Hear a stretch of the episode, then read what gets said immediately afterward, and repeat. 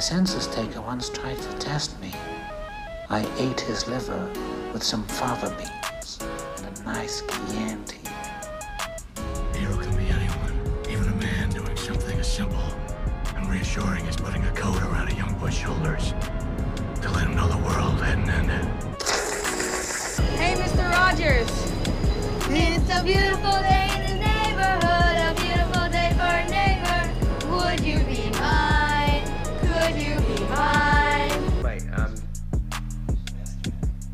won the gig then?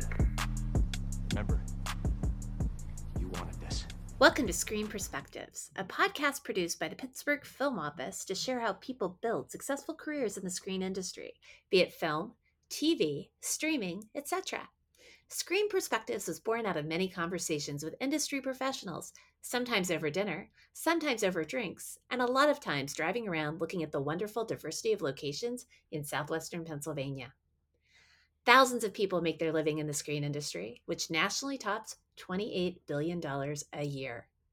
Locally, the screen industry is responsible for over $150 million in new money to the southwestern Pennsylvania region's economy. There really is no direct pathway to success in this industry. It's a lot of hard work, networking, and you have to sprinkle in a little bit of luck to be successful. The Pittsburgh Film Office is excited to share these amazing individual stories with you so you can learn how they did it and determine your best path forward. Screen Perspectives is hosted by me, Dawn Keyser, director of the Pittsburgh Film Office, and the incredible Kevin Smith, screenwriter extraordinaire, screenwriting instructor, and driving force of the broadcast program at the University of Pittsburgh. Thank you for joining us. Our guest on today's podcast is a network executive and independent producer. He has overseen the development and production of some of the most honored scripted films, miniseries, and drama series for broadcast, cable, and streaming television services. Vlad Wolynetz's projects have collectively been recognized with over 200 Emmy Award nominations, multiple Golden Globes, and three Peabody Awards. Vlad began his career at the age of 20 working for D'Antoni Productions under the tutelage of Philip D'Antoni, the Academy Award winning producer of The French Connection, and cut his teeth on independent films Smoke, Blue in the Face, and Joe's Apartment. Vlad joined AMC initially as a development executive, producing their first original scripted series, Remember When, and The Lot. He was eventually named AMC's head of production, and in that role, directly oversaw the development, production, and launching of Broken Trail, Mad Men, Breaking Bad, The Walking Dead, The Killing, Rubicon, and numerous other series and originals for the network, founding AMC Studios in 2009. He departed AMC to become the head of production for BBC Worldwide, producing multiple series for their domestic and international services, including Torchwood and Copper. In 2014, he signed an overall production deal with Paramount, which led to a number of series and telefilms, including The Mist and Waco.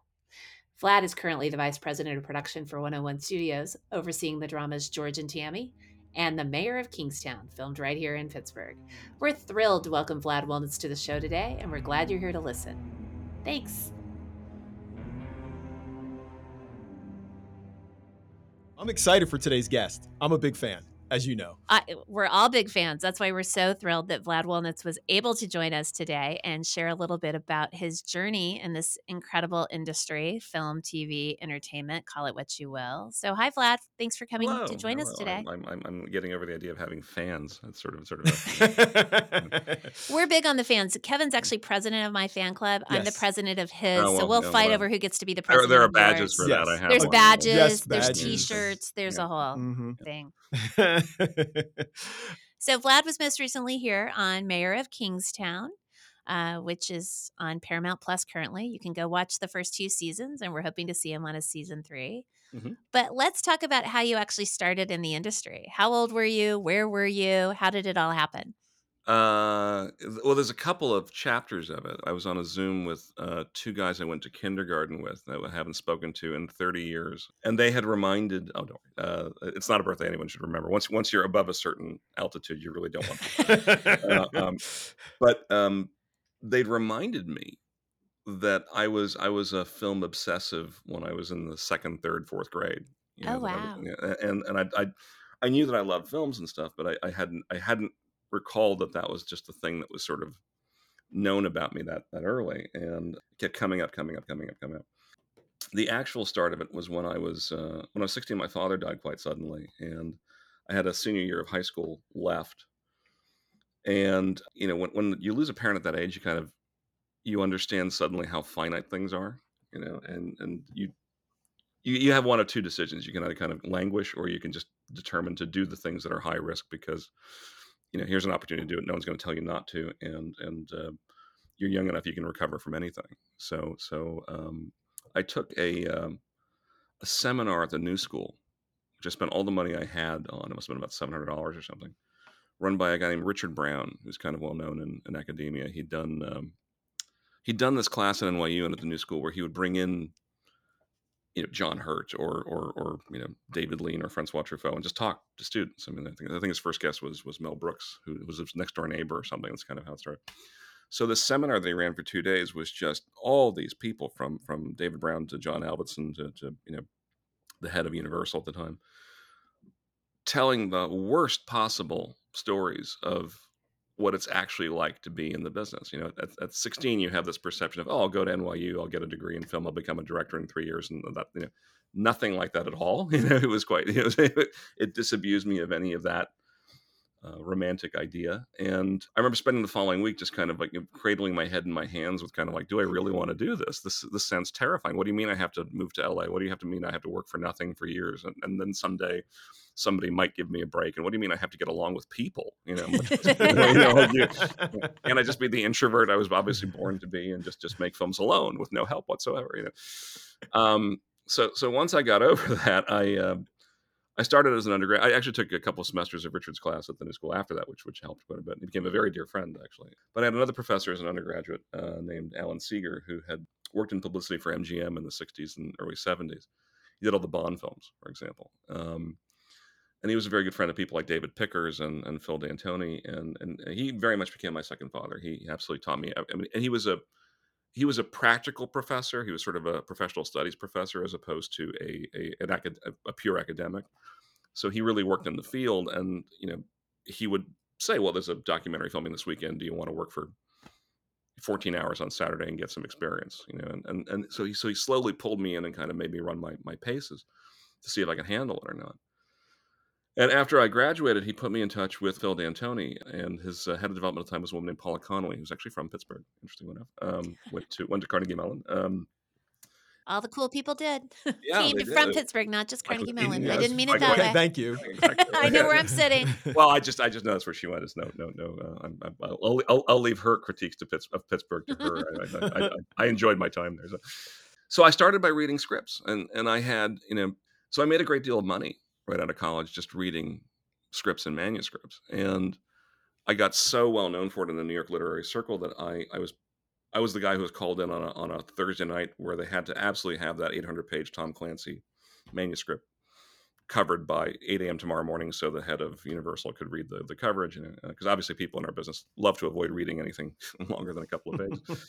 um, and that, that circulated me around quite a few executives in the business inadvertently. I got to know all the development executives in New York. Um, New York had a very big literary development scene at the time. It, it doesn't quite exist the same way anymore, but this is the early 90s. So, so New York was a very healthy place to get started, uh, at least in development.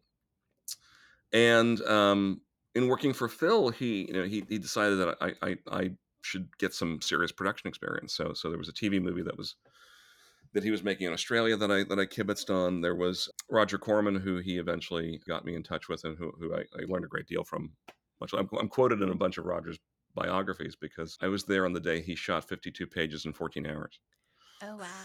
Right, and and I, it really happened. The call sheet is somewhere over here. It's about four and a half pages long, and it's just it's, you know, so so so I had the best teachers. I had people who were from a, a very different generation of filmmakers, who, and I was one of the last to kind of kind of bounce through their their their orbits.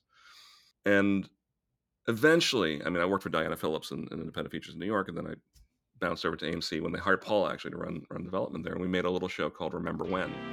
I thought for certain that life would never be the same again, my darling.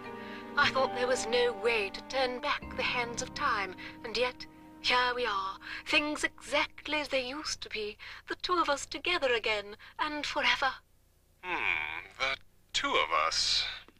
which which ran for four or five years, which was set in Pittsburgh, which Rupert Holmes wrote. A wonderful little. We used to call it off Broadway TV. and it was this tiny, tiny little low budget show. I, I think it's finally back up on streaming. You can actually see it now. Uh, it, it had been unavailable for about twenty years.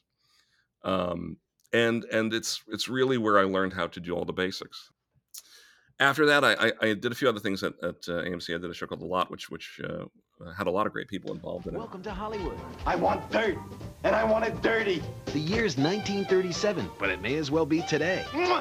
It's Hollywood as you've never seen it on The Lot. Coming up next, here on AMC.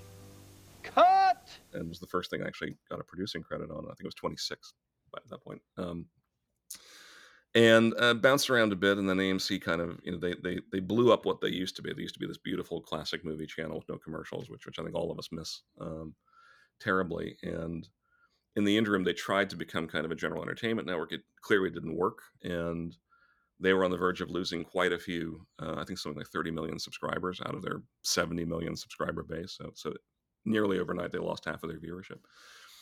And uh, Josh Sapan, who's the head of the company at the time, said, We have $3 million. We need to have our Sopranos to save the entire company. And it was Rob Sorcher, Christina Wayne, and myself were the three execs that he said this to. And as we left the conference room, we were trading resume software because how the hell do you? That's like, so you have, you have, you have one at bat in Yankee Stadium, and you get one swing at one pitch, and you have to not like it's it's a, and, and, and, Christina, God bless her, you know, she she called. Uh, I think Keith Addis was the manager. She called and, and she said this, gave the whole recap to him, and and so funnily enough, there's a writer on The Sopranos who has this amazing script that hasn't been produced in seven years, and it got him the job in The Sopranos. Maybe we should take a look at it. Uh, so she got a stack of scripts, and she handed me. Uh, uh, I think I was the first one to read it. She handed me a script called Mad Men.